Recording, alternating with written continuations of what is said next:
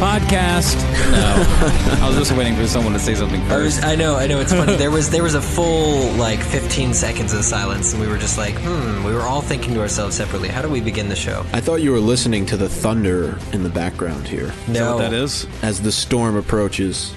Oh, it's thundering close. Season four, it's not quite approaching, although I don't think that's what you were saying, but I'm going to draw a parallel instead. Because it's a Game of Own, so we're talking about season three more. Yes, we are still within the week of its ending, so you really can't blame us for talking about it. Plus, it was such a jam-packed episode for being a little slow-paced. Pack jammed. We can't let go. We can't let go. No, Never let go. Don't let go, Jack. Don't let go! Don't do it. We're the door, ladies and gentlemen, and please never let go of the door because we all know what happens when you let go of the door. You sink. You sink. Don't mm-hmm. ever sink. Exactly. We just want to be here for you all day, but at least three days a week. Yes. Shoot for the moon. Even if you miss, you'll land upon the st- among the stars. And also, don't let go of the door, or you'll sink to the bottom of the ocean. And look out for black holes because they are strong and they will pull you in and you may go to another universe. You know, speaking of black holes and other universes, I felt like we were in the universe of awesome on Wednesday night or Tuesday night. that was night. a good transition. There Thank you you. go. Yeah, well, I still said speaking of, so I feel like I get points off. This is like why I want to do a reality uh, show called Judges, where it just follows some like three nobodies or whatever, and Us. it doesn't matter what they do at all. But during their daily lives, they should be able to just turn and ask judges, and whatever they just did, there's judges who rate them like one to ten with the cards and all that. oh, I like that. Yeah. So even though I said so, I guess I said speaking of, so that transition's a little you know, points off. Well, they kind of do that with five stars in iTunes already with Game of Owns, so we appreciate those. We've seen a few new ones since Tuesday. Tuesday was fun. I mean, Mikey, you weren't there the whole time, and that was really lame, but I'm glad you called in, and uh, we had a really great time. And the fans missed you. They they all missed you. It was great you could get out of your, your work function for a couple minutes. It was cool for us because you know we've been making this show for a while, and Selena's not here tonight because we're recording a little late. It's Boys Club on Friday, as we like to call it, or Boy Zone. Let's start a boy band. Or the already. He-Man I think that's already band. a- a boy band. No, What should we call ourselves? the Little Rascals is already taken. We'll figure it out. Tell us in the comments. But I think about the Young the tweets? Rascals is taken, right? So maybe Young little- Money's taken too. What do you think of Bronze Bros? Yeah, that's pretty good. Or just Hmm. the bronze. That, that's The pretty bronze. Cool. I like that. Ah. Ooh, bronze. now you're just taking the the off because it's cleaner. Yeah, yeah, yeah. No, I mean, I'm, I'm thinking of like the character Bronn and not Bran. Yeah. So, Exactly. We know the difference now. It was all because on Tuesday night, obviously, we are talking about it more because it was so much fun. We got to hang out with you guys for the first time. We've been making the show for many, many months and many weeks, and now we're making episode 110. So that's a lot of time to have any kind of real open dialogue with people. And you, there was just so many of you guys turned out. And I know that I was personally surprised, and I think the rest of us were too. We had a great quality of questions and owns as well. People talking, you know, basically they all had points to bring up that we had overlooked and had not fully talked about previously. And it just got me thinking. I mean, we had a, what, at least a 10 minute conversation about Theon even. Yeah, no, it was great, and I think that um, it goes to show that you know these things on the internet don't have to be a byproduct necessarily a bad one of the great thing that's already being made because so many of you guys are brilliant, and the fact that our listeners are so smart and awesome just makes me want to do the show even more and Mhm. better. So that's the plan for the off season. We're going to destroy all of the asses. We're going to destroy them all. yeah, and the, the other thing that was useful uh, was the chat that was going on during. I know Zach, you were in there. I was. Um, but so was everybody else. And so even while people were calling in and, and speaking with us on Skype, we had instant feedback from all the others listening. And it was just really cool. hmm yeah, so we'll try to do that again soon, Yeah. soonish. It's a unique way to it makes go. sense. Even for the uh, the short period of time that I was on, and I know Sam made an appearance, which was really great as well. Uh, Right. You know, it was just really cool to. Uh, there was one caller on at the time. It sounded like he was from England or Scotland. It was Gordon Walsh, dude. Gordy Oh, Walsh. See? Yeah. Gordy Walsh. I didn't Yeah. even know. I thought Selena changed her voice again or something. Well, you Oh, were no. just like in the middle of traffic in New York City. Like people were Oh, hailing man. cabs. It was crazy. I edited as much of that out as I could. and when Sam decided to show up, uh, as I think I mentioned on the live show, I was getting these really weird looks and people walking by. I can't imagine why that was. It's was. because they see a grown man talking like he's a grown, bigger, softer no, man. it's because they saw two grown men sharing a phone, Eric. Oh, That's what it is. See, That's what it was. Are a you trying to imply that Sam is not real? Sam exists in many of our hearts. In show perpetuity. and How about one that? person's head. There you go. No, you would have a bunch of listeners to answer to, Eric. They'd burn you at the stake if They they, if you told them I it wasn't I will, real. Okay, I will not try to say that he doesn't exist. He absolutely So- exists. Uh, but the point I was trying to make, I think, was that you know I really, um, you know, when you, when you do a podcast, one of the greatest things that you can get out of it is being able to interact with your listeners and the people that contribute on a regular basis, that leave reviews, that tweet, that send in emails. And that to me is really the, the the special part of it. And I'm sorry I missed out on it. I'm looking forward to the next opportunity. It's it's really just a whole lot of fun, and it's it's just it's it's giving back in a way listeners giving back to us for what we enjoy doing and it's just great interaction You know, I have a proposal to make. Um, will you marry me? But also Yes. the. Thank you guys. You both. Uh, you both. i, yes I did that. not say yes Oh, oh, oh. I did. this is a Oh. turn of events. Sam, even twist. after I called you not real. just kidding oh, just kidding. Yeah, yeah, yeah. Burn, burn, slam. Quit playing Okay. games on my heart, Sam. No, my proposal is that we do the next live show. There may be an opportunity to, to do this before, but we should do it at the halfway point of the off season to be like, hey, this is as long as we're going to have to like this. Well, no, now is as long as we're going to have to wait.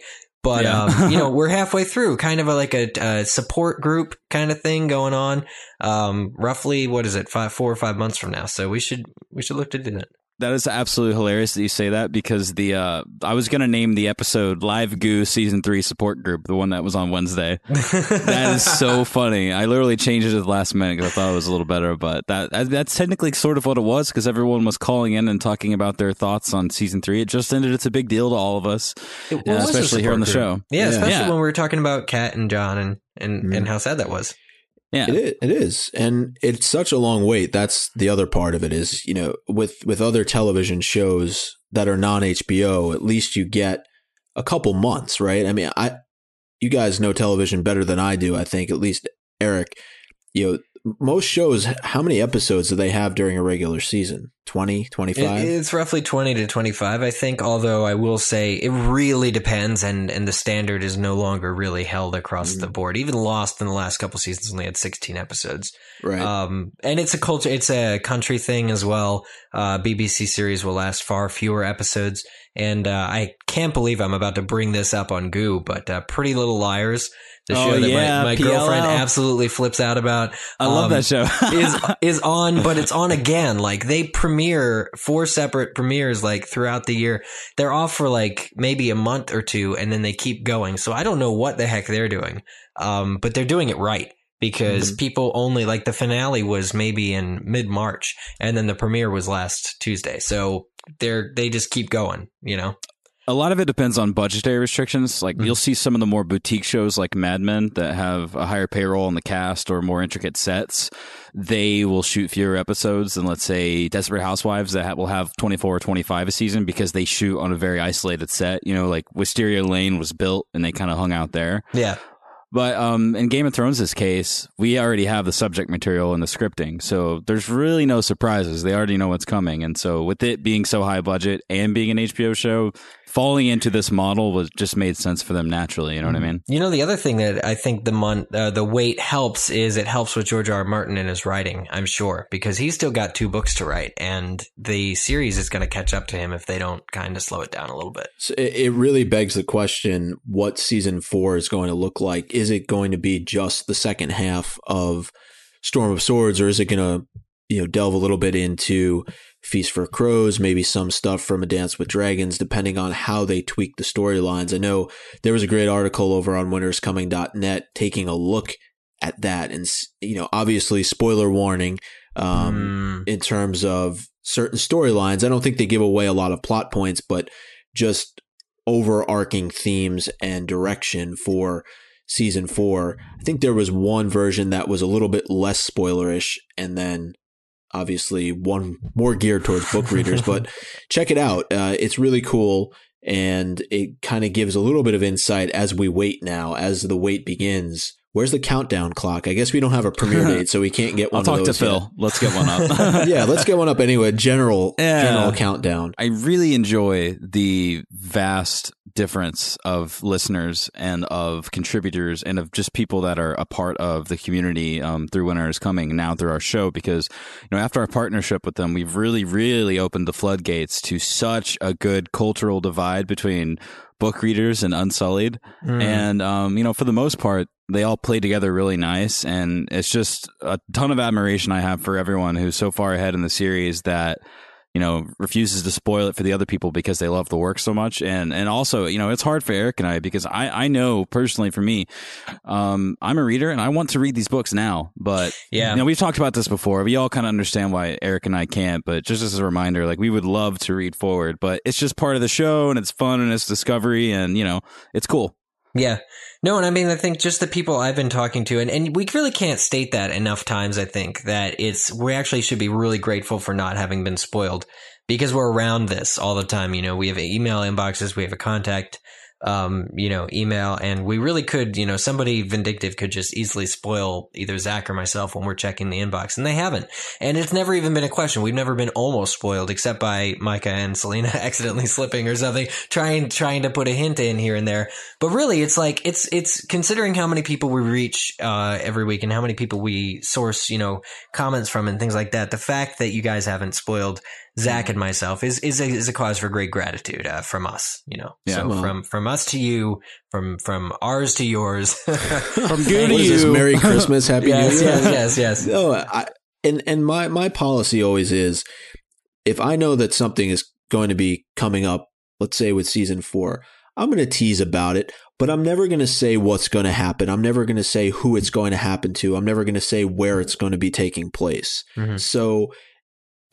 I- think that when you limit yourself in that respect, there's only so much that you can possibly do and possibly say, uh, and it's it's it is difficult because I think there's a challenge in not giving away too much information depending on the topic that we're talking about because Selena and I have to kind of really be paying attention and not, you know, like take a little nap at, at some point during the recording because if we say something based on what comes up, then you know we we run the risk of of spoiling you or spoiling people who are listening to the show and and we don't want to do that.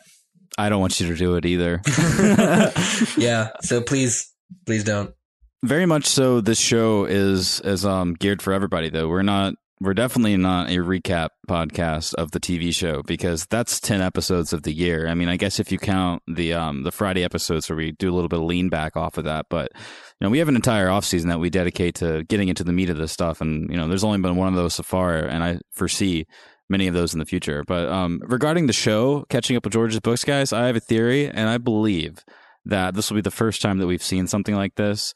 But I, I think that George and HBO are going to line up their releases very, very close. Like I'm foreseeing, you know, for example, and this is just purely speculation, and I'm probably completely wrong, but I think it'd be really cool if the last book came out, you know, just a handful of months before the final season. So it was just, you know, almost perfectly timed. That would be really, really special. Yeah. Yeah. I I agree. I th- I think we're, we're obviously going to see the winds of winter. Hopefully, um, within the next year. Uh, That's book six. that's book six, Okay. Yeah. and if if and and it's going to depend how HBO structures things post season four. So Mhm. do they begin to incorporate things from future books? How are they going to take storylines and move them forward or maybe eliminate them depending on their level of importance? Remember, Benioff Yeah. and Weiss know the end game, so they can ultimately make the decision we don't really need this character. We don't really need this storyline. And that might be something that could potentially upset readers of the books, uh, as is the case, as we've seen in, you know, any book to screen or book to television series adaptation, when characters get cut, storylines get cut, it can really anger people. Uh, but I think these guys are true passionate fans. They'll act in the best interest of the content. And I'm looking forward to see how they do it because it's not going to be an easy job. I think what the good thing that uh, may shine like a guiding light in, into into this in the future is that so far we know from what they've produced so far that they love sex. They love swagger. They love, you know, they love all the reasons that we love the show. They love that because it's in the show, you know? So I think they'll continue if character, as long as characters continue to stay classy, San Diego, um, we'll be fine. And I'm really glad that we get the chance to see this because there's plenty of amazing fantasy series. I mean, I, I, don't think that there are many that are on the level of this, but it's still really special that we even get to have this show. So I tend to not really think of anything in a negative light. I mean, we get a little bit descriptive and we critique some on mm-hmm. the podcast because that's kind of the mechanic of what we yeah, do. That's, that's what we got to do. Part of the content. But yeah. I mean, over overarching, I am just giddily thankful with rosy cheeks and dancing pink socks that this is a TV show. You know what I mean?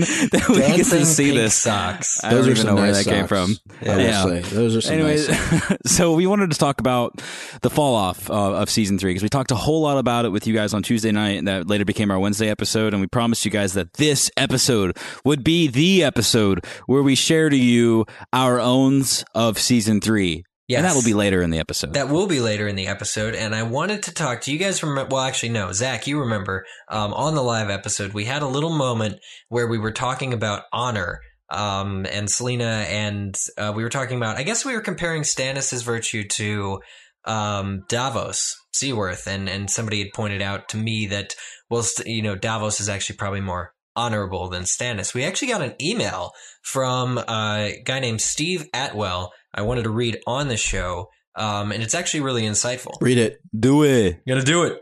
Uh, this is from Steve Atwell again, and he emailed us at our email address, which is, I should say, contact at gameofowns.com.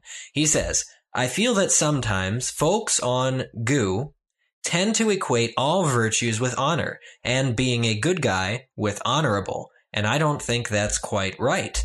Stannis is not an honorable man, and it's a mistake to think of him as a protagonist or antagonist in terms of honor. Honor is ultimately a question of means.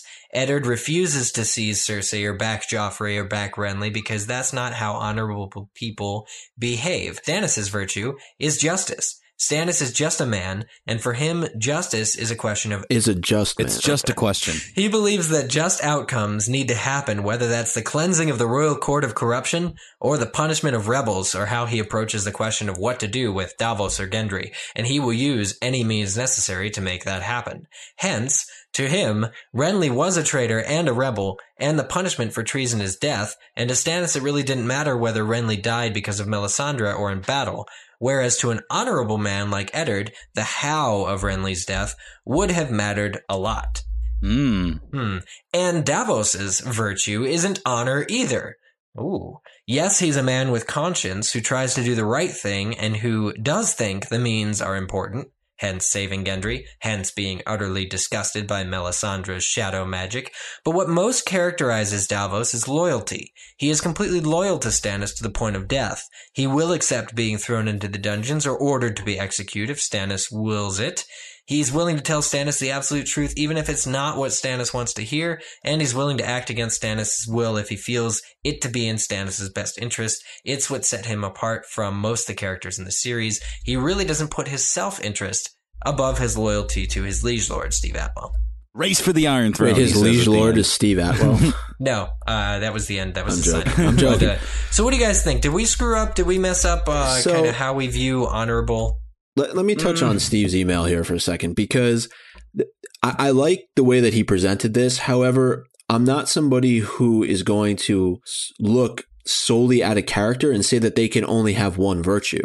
And I think that's exactly what he's doing, unless he's saying that justice is what defines Stannis more so than anything else, and that for Davos, it's loyalty.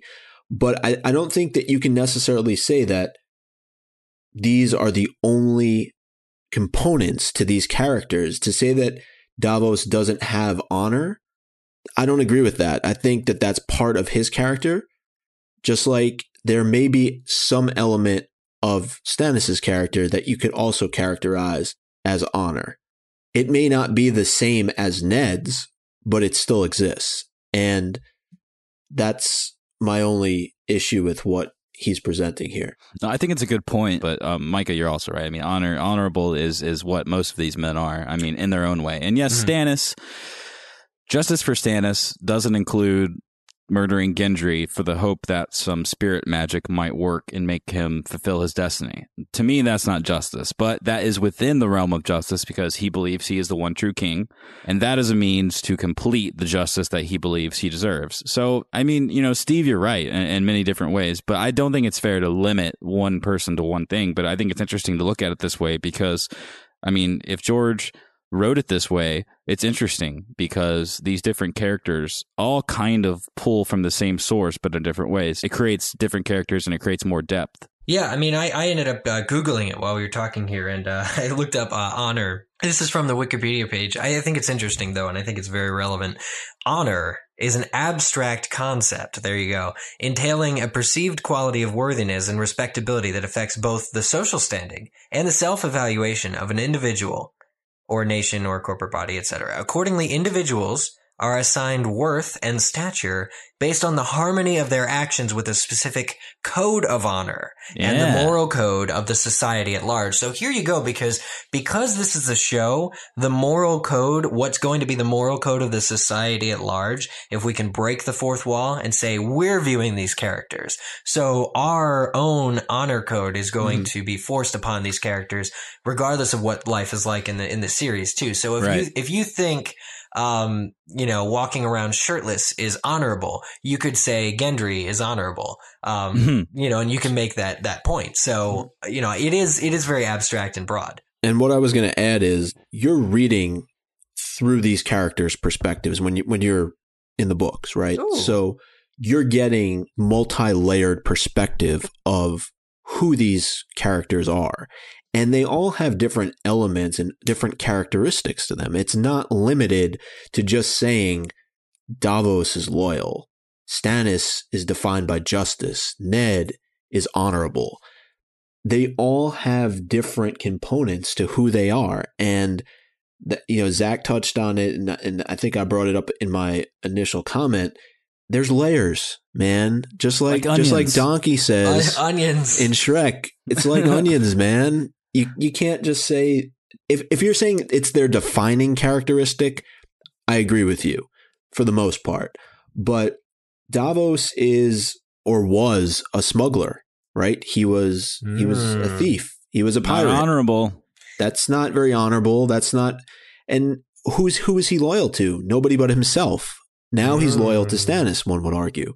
So characteristics, defining traits change over time and if you look at these characters now, they're very much different from you know when you learn about their backstory throughout the course of the series. So I mean, I like Steve's email. I, I think he he brings up really important points, and I think you can't necessarily define Stannis as being an honorable man because of all of what he's done leading up to this point, including killing his own brother.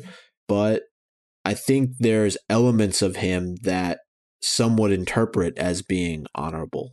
And what those are, email us, tweet us. us no, I, I, think too that uh, this topic will probably come up in future episodes. I mean, this is you know the kind of talk we can really have during this off season that's yeah, upcoming. Absolutely, we'll be able to. I, I, sense you know that we'll be able to talk about other characters and whether or not they are honorable or, or have honorable traits, like you're saying. Um, but yeah, I mean, I wanted to thank Steve for sending that in, and I think that's a very valuable. Uh, it's the kind of feedback we like to get, especially you know after something that was only taken up maybe forty five seconds during the show to really be able to go back into it and analyze it and think. It's going to fuel a lot of discussion. i will tell you that right now because people have very strong opinions of all the characters. Yes, uh, but I, have seen a lot as it relates to Stannis. I've seen comments on uh, winterscoming.net as well talking about not just this discussion, but other discussions we've had in the past as it relates to Stannis. I, I actually, I mean, for the record, I enjoy all three of these characters. I don't, I don't dislike Stannis at all. I just, I thought he was pushing into the minor character field until the I end of the season. That was so. A, it's cool to see, and you like Stannis, Eric. You're a huge Stannis fan. Um, yeah, not as much as Davos, but I think I think you're right. I mean, when you said you thought he was fading into obscurity following Blackwater, I think I'd you know I'd be with you on that. And then now him being the first person to take that letter seriously I mean, you said it. You know, that's, that's just great. That, that shows that he's he's coming back in a big way, maybe. Well, yeah, he's his head's not in his ass like 17 other rulers. So that's cool and that's great because I think that the leadership in Westeros needs to be aware of everything that's happening, not just who should marry who and why should they marry them and whether or not they're making children because that is a very shallow way to look at the kingdom and I think that that is going to spell an end for a handful of people if they don't change their way, which could happen, couldn't happen. That's the great thing about this whole thing is we all have opinions if we're on unsullied. We don't necessarily know the facts. So Mm-hmm. Everyone can have opinions and we can all be entitled to them. We can all discuss them and it's cool. But Steve, this email was the shit because uh, your formatting was great. Yeah. And it's You cool. spoke I mean, English, which always helps. Yeah. love love English, no Swahili. So uh, that's good. Thank you, Steve, for this email because uh, we'll be looking forward to more from you. And feel feel free to uh, rebut whatever I said earlier. I don't even remember at this point. You agree with him, though. I mean, and I agree with Steve. Steve, you're right. I mean, he, you're completely right. One thing we should do is let's revisit Steve's email as we begin to read A Clash of Kings and we start to see things from Davos's perspective. Ooh, And from the that? book, I without can't the wait. sulliedness Yeah. of Hollywood Yeah. television. I can't what I mean? wait. Davos's perspective. Woo! well, we uh, there's actually a few other things that we never really touched on during the Monday and Wednesday episodes, and we've been getting a shitload of emails, and a shitload would probably equate to um A shitload. one Tonka truck full of shit, not the toy, but the real one. well, no, a. Hodor, a Hodor sized. yeah, a Hodor sized load of shit, and uh, that that thing, a Hodor sized load of shit. Um, and the thing that you guys brought up uh, consistently were the giggles being pointed in the direction of one of our favorite minor characters, Good old Podrick. old Podrick. tripod. Yeah. Tri- oh, tripod. Um, when he entered, and I'm sure you guys noticed this too. There's a scene of him coming down the stairs. It's right at his entrance, and there's two girls. And he's just walking down some steps. The two girls look at him, laugh, point, giggle. He he makes a left and goes to is it um whoever he's walking to? I think Tyrion. it's, is it. Tyrion? Okay, but but that's a separate shot. And so essentially, there's a shot that's just entirely him coming down some stairs and some girls giggling. That is completely removable. It was just added in, like it wasn't a necessary part of the transition of that scene. the scene actually picks up later when he's walking towards Tyrion. Separate camera, everything. They literally just set up a shot where Pod's coming down and getting giggled. Yeah, well, I think given that it was the finale, it was just a uh, throwback to what we've learned about Podrick this season. I think that's Mhm. fair, or what we haven't learned. Well, no, because Bryan told us when Bryan Cogman was on the show, he was like, "Yeah, it was a fun joke," but seeing this definitely completes it full circle for me. You know what I mean? Yeah. Like that's funny. So it's cool that they brought it back, and you know, obviously they did it way before he uh, was on the show and told us. Mhm. So this was the plan all along. So that's cool. I'm glad that you know that just goes to show that you need to wait around before you make harsh judgments on this program because Mhm. they they think things out. They're in for the uh, the slow burn, like George is. Yeah. No, it's it's And it's never a bad thing to have girls giggling at you in that way. well, sometimes it could be a it bad depends thing. if they're, Yeah. they're making fun of you. yeah. It's not funny. No, I'm Um, glad we got to see Pod a little drunk too, a little saucy Pod, a little sauce Pod. They they got a little bit of wine. I'm just looking Yeah. forward to more scenes with these people. That's why season four is going to be so fun. Yeah, this was just like an essentially besides the Tyrells, it's like a who's who of who we're still keeping uh, you know, in touch with. Well, so Pod's going to talk to uh, Tyrion, but a lot happened with the Tyrion character without Tyrion being present. And I'm talking, of course, about Varys's speech that he gave about like Touche. And I guess I didn't ask you guys this on the other show, but do you think because at the end of that conversation, Shae says, uh, Tyrion, if one, if Tyrion wants me out, he should come to me himself. Do you think Tyrion really put Varys up to that to No. ask Shae to leave? See, I don't either. No. Absolutely not. Come on, Shae, you know better than that. But that's how she took it. She was like, "Oh, you know, this, that, that." It's like, what? What is she, Yeah, like- Italian now? Yeah, oh, you Hey, know, you know, it's, uh, the pizza, Mario. it's good. Yeah, it's, uh, No. Alfredo. But Varys, then does, was Varys acting of his own accord? Yeah. Yes, of course, because Varys cares about the kingdom, and and he knows that that between all of the people that are in a good position to make good decisions, Tyrion Lannister will be a good man. This He will be. scene endears me to Varys, like so much greater than anything else, because he genuinely does care. And he's telling Shae in the most, like, in the nicest way possible. And not to mention he gives Get her a sizable out. amount of money. Yes. it's, There the, it's the Terminator scene all over again. Get out. Absolutely. Um, it's and and I think there has been a growing relationship between Varys and Tyrion all season long, and they've done a great job developing that. And if you remember during the small council meeting in this episode, uh, Tyrion makes his comment to Joffrey about how kings are dropping like flies, and because Joffrey calls him a monster. And Varys mm-hmm. has this moment where he gives this little snigger, and you can tell Varys likes Tyrion, and this oh, yeah. goes back a couple seasons now. Mm-hmm. They have this really interesting dynamic between the two of them, and I really do believe that Varys has a tremendous amount of confidence in Tyrion and his ability to lead, and he doesn't want to see him potentially distracted by somebody like Shae. Tyrion's already been married off to Sansa, so that that's a power play right there. And he feels that the more that Shae is there, the more of a distraction she's going to be, and the worse that's going to be for somebody like Tyrion. Varys is a man's man. Okay, I don't care if he's been castrated and his balls have been removed. Varys is a man's man because he's got the balls to remain in the kingdom during all of this shit, to remain at the top, not just inside of Westeros, because he's got his hands dirty on a lot of things. He has enough time to go kidnap someone or somehow procure someone through his own means, keep him in a box, show show it off to a few friends when the time calls, mm. and then to make these cool moves. I mean, he he's like the modern day equivalent of the Koch brothers brothers and a few lobbyists thrown together. Like he's doing a great job and he's a tough dude. And we hated him so much. I think we all did. Did we all three hate him early on? I think, like, so. I uh, think it's fair to say. I didn't like him because I thought he played a significant part in Ned's death, and mm. we just finished the commentary episodes for season one. Yeah, and I was reminded about his talks with Ned in the dungeon when he was just not very nice. But that was kind of, I guess, Varys's own way to be like, "Damn it, Ned! Like you had potential because you're the warden of the North. Yeah, you're from this long line of Starks that have ruled Winterfell for thousands of years, and you are the man, and you are good friends with the king, and you could have came in and you could have done some great things." Things, but you did not play correctly.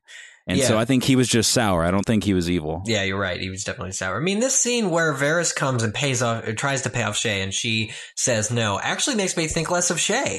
I mean, he was re- he was reasoning with her. Here, I mean, here's the thing. Like, yes, she loves him, but she, I think she's being a little selfish. And the, the reason, like, he has this quote. Varys says he has the mind for it and the will for it and the right last name to mm. actually to actually make a difference you know, he's, he's, Varys is talking about actually leading a centuries long, you know, what could eventually be a second centuries long peace, which the, the, the realm has not seen really since Aegon Targaryen. I mean, since the, you know, the Mad King was slain. I mean, Robert kind of had this, this uneasy 12 years, um, where he was getting drunker and people were starting to seize, you know, it just wasn't comfortable. Varys, gradually taking bigger shits. Yeah. You know? Varys really thinks that Tyrion can can do this, but he's saying, and this is a recurring theme too, thinking with your man parts, uh, you know, throughout the series, is that it distracts you, and you know, he really feels that uh, Tyrion, especially, you know, we can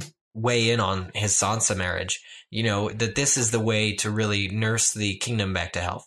I don't necessarily agree with it though, because mm-hmm. um, the point was brought up that after Shae arrived in Tyrion's life, he dropped his whoring.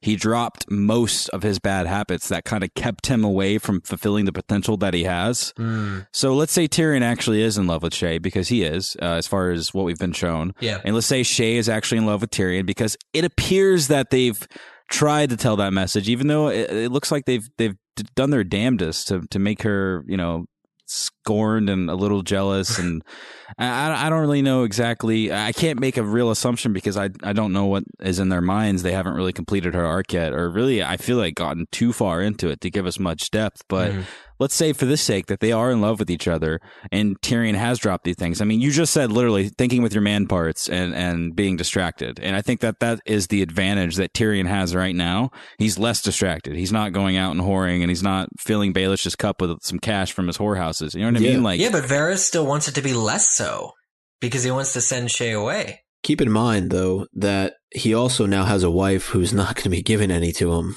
That's so, what I'm saying. Yeah, no, and or I he's not going to take any from, you know? Yeah, yeah, yeah, yeah. No, you're right. He's a good guy. Yeah, which you're defines right. his character going back to Steve's email from earlier. But let's well, not get think, into that. Do you think that Tyrion will take that? Um, I mean, now that he is on, but he's on better terms with Sansa. So I'm thinking, I wasn't thinking at all that he wasn't going to get any from Sansa. I mean, I'm not saying it'll be immediate, but they're warming to each other, and I think eventually it's possible, uh, probable that they that they that he will. Um, you know, give her a son. And I, I think especially after the argument that Cersei made, I think it's on his mind a little bit more than the disgusting, you know, I, I don't know. So it is debatable whether Tyrion will go back to his whoring ways if Shae were to leave. Mm-hmm. I don't know if he will though. I mean, I see the point. I see it so many different ways, and it's it's so interesting that they gave it to us in the finale because we don't really know what's going to happen, whether Shae is going to leave or not. Because mm-hmm. I don't think she really gave a definitive answer. But he could have just been changed by love itself, and now with everything getting just more and more serious, he may just remain a a stand up dude. Because I mean, before there was a lot less strife. He had never been made the hand. Ned was never slaughtered. There wasn't an attack on uh, King's Landing. You know, the list goes on of things that have changed. Not to mention the threat from the north, which they're all going to find out about coming soon. You know, at least what we're going to see in season four. So maybe One would hope, yeah. Right. So maybe it it could go both ways. Like he could relapse and become a shell of what he is now, and he could be less likely to be an outstanding leader. Or on the other hand, he could still do it with Shae or do it without Shae. Like it's hard to say. It's really hard to say. Just keep in mind what happened the last time he was in love with this woman and things went really, really bad. Some could argue that that actually propelled him into the type of behavior that he exhibited up until Shae. right. Hmm. Well, also just being a wealthy young man growing up Yeah. where your family has power. Yeah. You see that in modern days. You know, was a trick. I think Tyrion's got the respect now from others that he's earned, and I think it makes him a little bit more comfortable. You know, to be tricked like he was with Jaime and the first, you know, wife was was harsh for him, and he, he definitely acts out. Like I said, even at the um the wedding ceremony when he was way too drunk, way too quickly, I thought that was a little. Well, I thought it was much. You know, it was It's a bit, happened to all of us, It's a bit though. You know what I yeah, mean? yeah. Oh, yeah. Remember all gotten Emerson's drunk wedding? at weddings. Remember Emerson's wedding, guys? Yes, No, yes, I no, you don't, and neither do I, and that's why. so let me just say that Oh. I was remembering that the other day fondly, of course. Yeah. But um, We should do But anyway, again. no, I, I did want to mention. I mean, Tyrion has the makings of a leader, and he even says to Cersei, um, "God, I feel like I say her name differently every time I pronounce it. It's not difficult for me. I just it just comes out of my mouth differently every time. Sometimes I say Circe, sometimes I say. I mean, Cersei. there's pressure when you're making a podcast. you know what I mean? There is. It's so much It pressure. just pops out. Yeah. He tells Cersei every time we deal I with call an, her brother fucker. there you go. That's easy. Sam's term for her is the best. Um, Tyrion says to Cersei, every time we deal with an enemy, we create two more. And uh, there's obviously some imagery there with, um, gosh, is it the the, the multi-headed uh, creature? The Hydra. Hydra. The Hydra, thank you. Mm. Um, you know, with the heads growing back and from from Greek Or you know, Cthulhu. history. Yeah. But it's a very political thing to say, and and you know he's actually having a brotherly, sisterly conversation with her about the future of the kingdom, not just about her son. Right. So I, I think Tyrion could very well be as good for the kingdom as Varys is saying, and I think we felt that way about Tyrion for a while. But a lot of that had to do with his, you know, jovial nature. But I think mm-hmm. now we're really seeing that he could lead. A couple of things though I wanted to bring up with Varys. I- I think that in that particular scene, you're seeing him continue to emerge as this really major power player. You know, even going back to season one, we see him with Illyrio in the dungeons. I'm sure there are scenes throughout season two as well that we could talk about. But Varys is playing a really, really interesting game, and I want to learn more about it. I really do. And I'm fearful for Shae by rejecting this offer, knowing what kind of player Varys is. I'm not saying that he's he's vindictive, but he's he does it in such a way that it makes sense. Mhm. And I think by Shae taking those diamonds and throwing them back at him, she's putting herself in a very bad position moving forward. Yeah, not only is she in her position, but she's poor again. she was Well, like also, really rich for like ten minutes. If if if Varys feels, here's the real question: If Varys feels that how he feels is is important enough, how what lengths will he go to to get Shae killed or removed from the picture? Like, will he sacrifice uh, like a grieving Tyrion for for like a couple months or whatever in, in, in for the greater good. If if if Shae won't leave willingly, like what will what lengths will he go to if he believes that Tyrion is the one best hope for the kingdom? I'm going to say that my newfound like for Varys would would have me draw the opinion that he would not do that because he and Tyrion are buds now. Yeah, that's that's a good point. But he's But- also a hard worker and he wants to see shit get done. And, you know, motivated people, they make some hard decisions sometimes. Well, maybe he can learn a trick or two from his magician friend and make things disappear. but uh, um, as far as Sansa and Tyrion are concerned, Yeah. I I don't pity Sansa for this arrangement. I mean, I think that she's been in this situation completely against her will. I think it And- protects her though. Yeah, that's what I mean. Like, out of all the options that there were, Tyrion Lannister is going to make sure that she is unharmed. He's going to do whatever he can to make sure she's unharmed. And on top of that, he respects her as a person and as a woman and as a lady. And I think that, you know, considering what she's been going through leading up until her marriage with, with Tyrion, this is, this is the better option because, you know, we just saw in the finale where he said to Joffrey, you know, she's not your plaything anymore. Mhm. You know, Mhm. this Yeah. is this is my wife, and I don't really give two fucks if you're the king. Like, this is my wife. This is a small girl, and you need to back the fuck off, dude. Yeah. Seriously. Yeah. No, hmm. and, and I mean, even just when you said that, I realized like she is a lot safer with Tyrion than she would have been with Loras. I mean, clearly Loras is the one she wanted to marry, but the the Tyrells are are are on their way out, if you ask me. I mean, the Lannisters hate the Tyrells. I don't know, man. They have a very rich house as well, and you know they're wardens of the South, and I Ah, think Rains that, of Castamere. Rains of Yeah, I don't know if they're going to get two for two though. I, I just don't think that they're going to be able to take down the Tyrells. I don't Oh, know. Well, well, I, I just meant the Lannister. In, ter- if, in terms of the Lannisters harming Sansa, it would have been a lot easier for them to do it if she was with the Tyrells. One question I had for you guys, Eric, you you brought up the quote from Tyrion every time we deal with an enemy we create two more, but there was there was a clear sense of victory in this season finale for the Lannisters and they say the war is over. You know, Robb has been defeated. He's dead. Catelyn's dead. Oh, I think you're right. In many ways, it is a, a Lannister victory. We did talk about them being on top, but in general, they're back together. You know, I really wanted to see more fallout from Jaime's return. My question to you was that do you feel there's resolution? Do you do you guys feel the war is over? No, but only, I mean, we've been shown, well, not only this enemy from the north, but let's consider that a separate war. Consider, like, completely disregarding the White Walkers. Um, you do have several parts of the kingdom still that loose ends to be tied up. Um, you know, there is Stannis, who is probably geographically out of the picture, An honorable man. but he's Through and through. he's he's still clearly looking to make a move uh, of some sort. Um, and you know he does, he's not going to get along. Like in terms of banding together under one common enemy, I said I wouldn't bring up the White Walkers. Um, but the the the Baratheons and Lannisters still have shit. There's also you know the issue of the Freys and what the Freys have done. Um, you know they're not going to necessarily be trusted ever again, like you said, Micah. And just from what we know, I mean, the Boltons are crazy, sadistic bastards. I wouldn't be, you know, I would, I would actually send them first to kill the White Walkers. you guys go ahead. you know, maybe they get Fillet along. some men. Like everybody's allies, but I just don't think the war is over. I couldn't say except the Tullys are in a heck of a pickle because they're one of them is being remained, uh, you know, captive, held captive, and the other one's on the run. Like if there's any Tullys left in Riverrun, they are also not going to be on the Lannister side. So I don't think the battle's quite over, but I think, you know, what they mean when they say that is essentially the biggest hurdles are, you know, over. And, and this is when it gets dangerous is because, you know, a little bit of pride, a little bit of arrogance, they can easily slip up. And let us not forget Daenerys as well. Mm-hmm. Absolutely not. And also Balon Greyjoy, who has made the decision not to tuck his tail between his legs. So yeah, the Greyjoys there's- are making waves. and I wouldn't be really necessarily scared of the Greyjoys. I mean, that's probably a shitty assumption.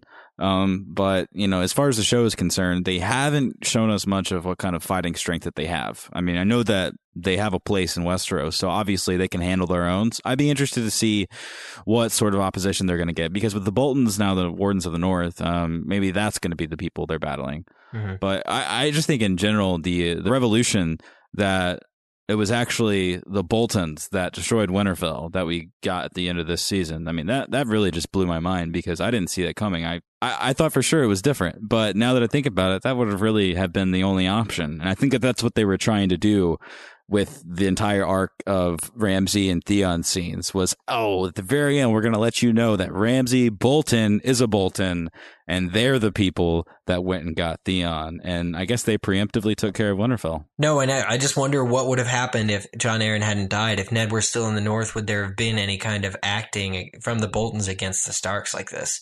Um, you know, to seize more power? Would they ever have been ambitious if not for that that catalyst? And I, I think no, I think there was a good amount of peace at the time. Yeah, but like it just seems like that they they would have done this regardless. Um, or they would have waited for an opportunity. But clearly, there wasn't as much peace as we really thought there was. If these houses are turning on each other so greatly, I think that they were just biding their time and waiting for some shit to storm. You know, hmm. Mm-hmm. Well, it's in their sigil, as somebody pointed out on the live show. Yeah. So that's cool.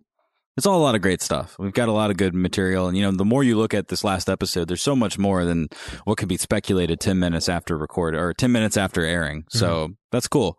Yeah. And uh, did you guys talk any more on the live show about the the final scene with Daenerys? No, I, I think for me it was um you know it was a little tense because the gates were locked you know, and we we we heard like some thundering footsteps and weren't quite sure what was going on. Um, but they filled that space pretty well with uh, those extras. Learning the actual meaning behind a lot of that that happened, um, I think that that's really great. And you know, it, it's not to say that we can't have an explosion or a field of nasty enemies at the end of every season. I think it was cool that we were given some terrible, terrible shit at the end of episode nine, and at mm-hmm. the beginning of this same episode, some terrible, terrible shit. Yeah, you know what they did with Grey Wind, that was terrible. Um, I hate that for the Starks, uh, the ones that are left at least. And uh, it was cool to see Dany getting hers, you know, because obviously this is the role that she's going to play, and it just makes me even more curious about what she's going to do when she inevitably arrives uh, in Westeros. And that was the point, I think, just to keep us yeah. waiting and wanting to see what's going to happen with this mother now. Mm-hmm. Yeah, absolutely. And I think that we touched on the fact that the Lannisters, for the time being, believe that the war is over, but clearly Daenerys is able to continuously add to her forces and is building this massive army. You know, she got the Unsullied from Astapor. Now she's moved on to Yunkai. And one would think that she's added thousands upon thousands of more people to her army. And you know that's going to take quite a number of boats to cross the narrow sea. I mean, I'm not going to lie. They need Rodrik Cassel to train some of those people. You know, they do. Not all of them Maybe they, they, can, can reattach his head and uh, and bring him back for season four. But Rodrik and Jory go to visit Daenerys. Hey, uh. Barristan's here, they, and they'd get along just like Greatjon. Yes, they would. I, you know, this is my secret hope, man. I hope that this entire time that Barristan's hanging out with Dany, that when when uh when Jorah's not around, because Jorah might disagree for certain reasons, uh, he's just like, you know, that Ned Stark was a cool guy those Starks are just some honorable people. They take care of the North. Like if you were ever to take over, you could trust them to take care of the North. Yeah, you know, because they're they're some pretty uh, uh, upstanding individuals. So when they arrive to Westeros, you know, with their entire army and all their boats, uh, and they find Joint out forces. through the grapevine. Well, no, they find out through the grapevine that um, what the Lannisters did to the Starks at a wedding, nonetheless, and just throw in a few slaves. There's a few slaves that were at the wedding too that they killed too. She's gonna be like motherfuckers, and she's gonna just have her dragons eat every Lannister in charge except it's, Tyrion because yeah. he's cool. it's really interesting to think that uh, it's really interesting to think that she would have any allies when she crosses the sea. Mm-hmm. Um, she's clearly not in contact with any of them that we're aware of. Uh, so you know, but but inevitably you have to make these uh, allegiances to to to survive. So you know, how could she ever get the full story of what these houses are about in order to correctly align herself with the right people and people who aren't going to hold slaves and be evil like the Freys in the Lannisters. Barristan's like, let me introduce you to Varys. He's been keeping check on things while I've been gone. yeah, that's true. The Barristan connection is is is, is good because it's key. Least, yeah, yeah, it is key. Is it? It's her. I mean, aside from Jorah, it's her one tie back to Westeros, and I mean, he's been in the Kingsguard for so many years. You know. Yeah. Yep. Absolutely, and I, just think it's this great juxtaposition that you have everything going on in Westeros, but then Dany is off East, and she's kind of forgotten about. Nobody pays any attention to her. Occasionally, she'll come up in conversation. We had that. Wasn't there a conversation earlier this season, um, with with when Joffrey and Tywin were talking with each other, uh, in the throne room, and they mentioned Dany, But th- the less they pay attention to her, the more she's able to build up this army. The larger her gra- dragons grow, and hopefully one day we'll be able to be ridden across the narrow sea. So I think that you know while they the Lannisters for the time being see things as being all well and good. I don't know that I want to be the family in power when Dany brings her army across the narrow sea. He's like, "Who's in charge?" They're like, uh, "The Greyjoys." no, it's the, it's the Pains. It's them. The Pains are in charge. Just get them. No, no. I think it's it's it's going to be so cool because uh, at the end of the day, Daenerys is the ruler. You know, everyone else is a usurper to her. When when the Targaryens conquered and they took over a long time ago, I mean, it was a long time yeah, ago. a long time ago. And she's going to come in and be like, "Hey, all of you warring people, killing all these people, having your own agendas and your own initiatives, and saying what's justice and what's not. Fact is, you're killing people, and they're all dead. So I'm going to take care of everything, and then all the normal people Mhm. can live in peace." Because that's all the normal people want, and I hope that that's what she does after she takes care of the White Walkers, or The the, White end. Walkers could take care of her. I mean, you never know. You never know. The long, The end. the end, exactly. The, you can't stop the long winter. You know what I mean? The planets are much bigger than any dragons. There. Although, how cool would it be if Dany, Barristan, and Jorah each rode their own dragon? uh, my mind is blown. a gray worm could swim. Well, yeah, he could swim the whole way because you know Barristan is a tough SOB. Imagine Barristan hopping off the back of a dragon blowing fire. Yeah, that's pretty badass. We can speculate. It's a Friday episode. Allow us to do this, please. Yes. No, I would say that any season that has Barristan on the back of a dragon would be the Yes. own of that season.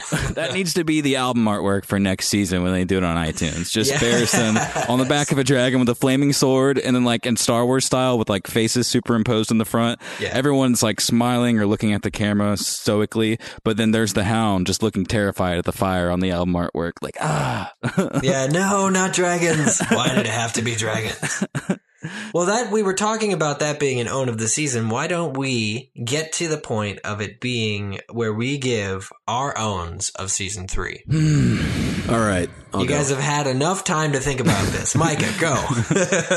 I'm going to give my own of the season to Tywin Lannister for Ah. orchestrating the Red Wedding. For well, all hang those on, letters because that some he credit is due to the Freys, surely. No, None. it's due to the cunning nature of the lion himself and all those letters that he wrote, all the planning that he did, all the promises and allegiances that he made. He turned the Boltons against Robb. He convinced Walder Frey to do what he did. Nobody owned more than Tywin this season, not only for that, but for the conversation he had with Tywin, uh, sorry, with Tyrion and Cersei when he told them, "You two guys, or you guy and you gal, you're getting married." Um, he owned Joffrey in the throne room. Yeah. There wasn't um he owned uh, the Queen of Thorns. There wasn't anybody to me that owned more of this season than Tywin Lannister. Wow. It's a safe own, man. good own. it is. It is. It is. It is. It is. is. This It was is Tywin's season. We were just in it. Yeah. I got one, guys. Sam, what's your own of the season? Well, Sam, since you're here, My own of the season was forgetting that piece of dragon glass to piss Eric's skull off, only to come back in the season finale and be like, "Bitch, check out all this dragon glass I got in my cloak." well, yeah, not So too bad. suck it. I'm getting claps for that, Sam. That was very good. And that nice was job. very nice. This is a tough one, you know. There's a lot of really great things that happened this season, and It's I think true. Tywin being the obvious own honorable mention could be to the giant in the north uh, for hammering things with his fist into the ground. I think that that is probably the largest feat of strength that we've seen in the entire season so far. so that's technically an own. I'm going to get down to it. Um, Dany freed people. That was really great. Uh, lots of them, and not just once. Um, she also freed them, but kind of didn't free them because they live with her and work for her. But it's you know it's Will. Will. it's will. Willpower man- matters. Yeah.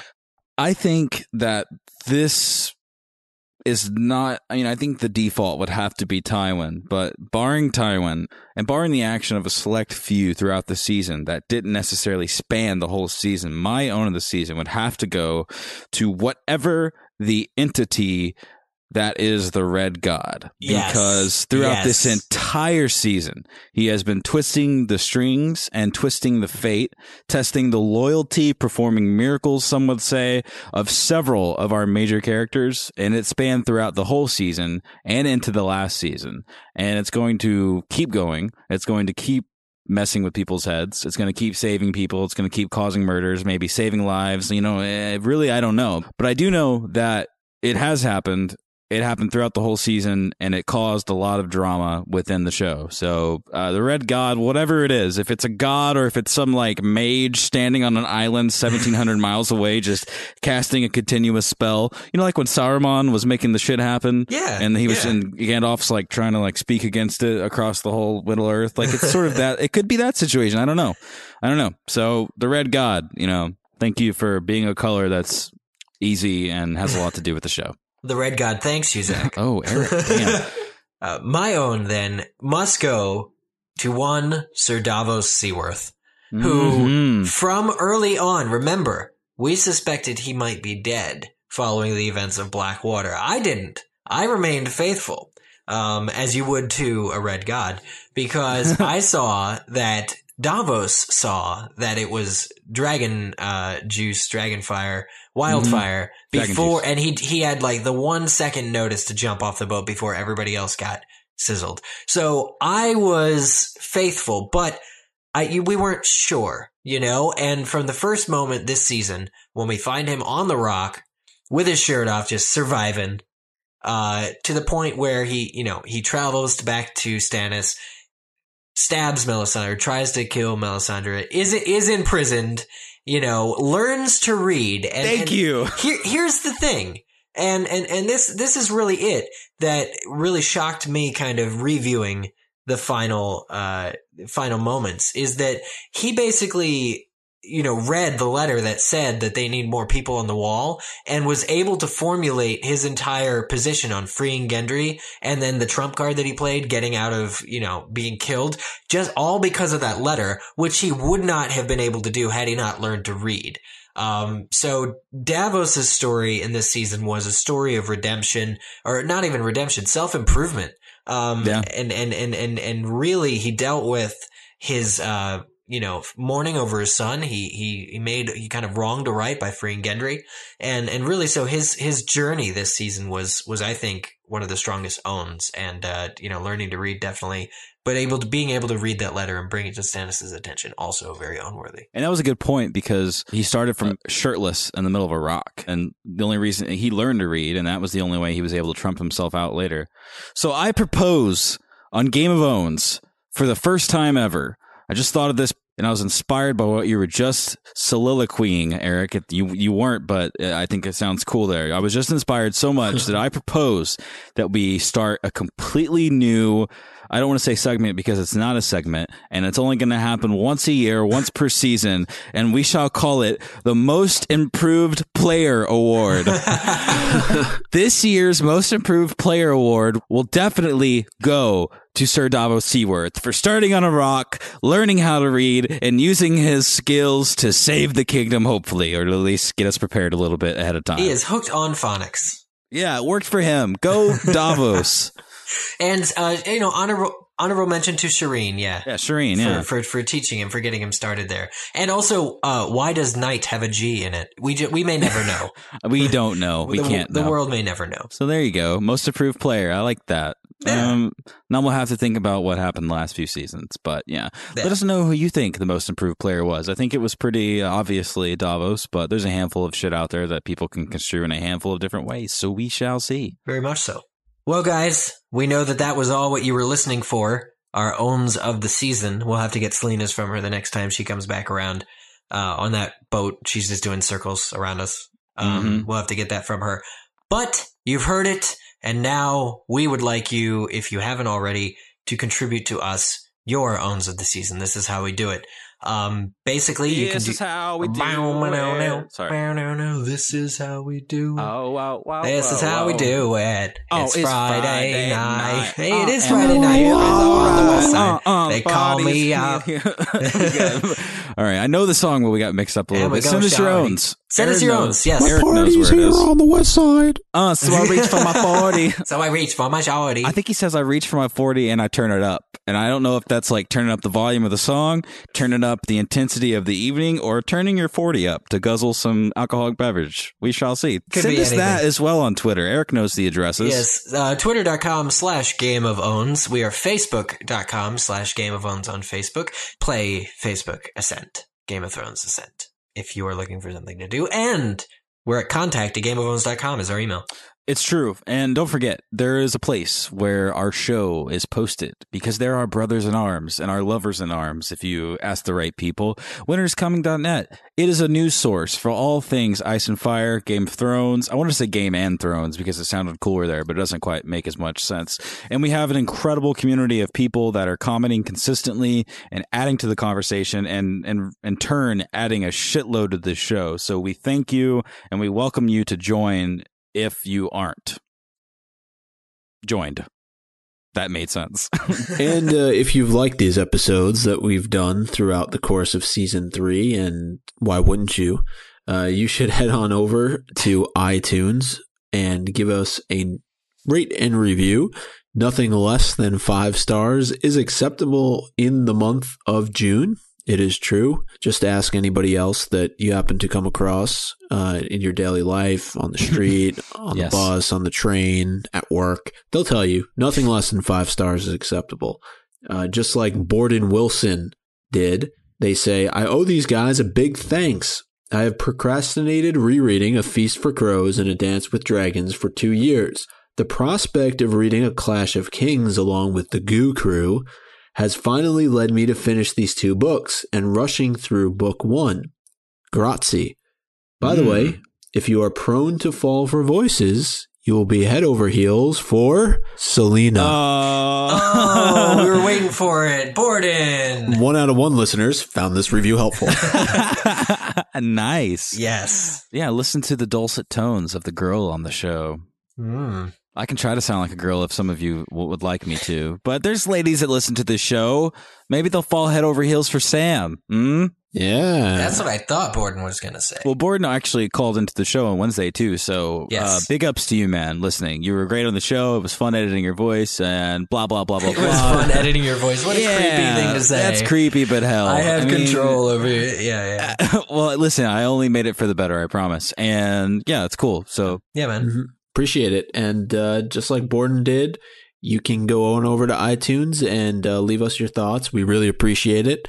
Let us know what you thought of our uh, season three banter. And uh, we'll be sure to read more of these uh, reviews on future episodes. we really, really want to keep this off season alive. And by alive, I mean let's carry the same energy that we have now throughout the entire year because it is such a long wait. There are many sleeps between now and then. And um, Game of Owns is here. We're going to be here. We're not going to stop. We're going to continue to do this because it's a blast to do. And you guys make it better by being a part of it. So continue to just tell everybody in your life about Game of Thrones. And uh, maybe they'll enjoy it. This has been our Friday Game of Phones. Goodbye, everybody. This is how we do it. yeah, buddy. I'm Elvibra Anaranjado. Oh, I, That's my Spanish name. I remain Zach Louie, your humble friend. And I'm Micah Tannenbaum. He's from New York. Goodbye, everybody. Go Hawks. this is how we do it. This is how we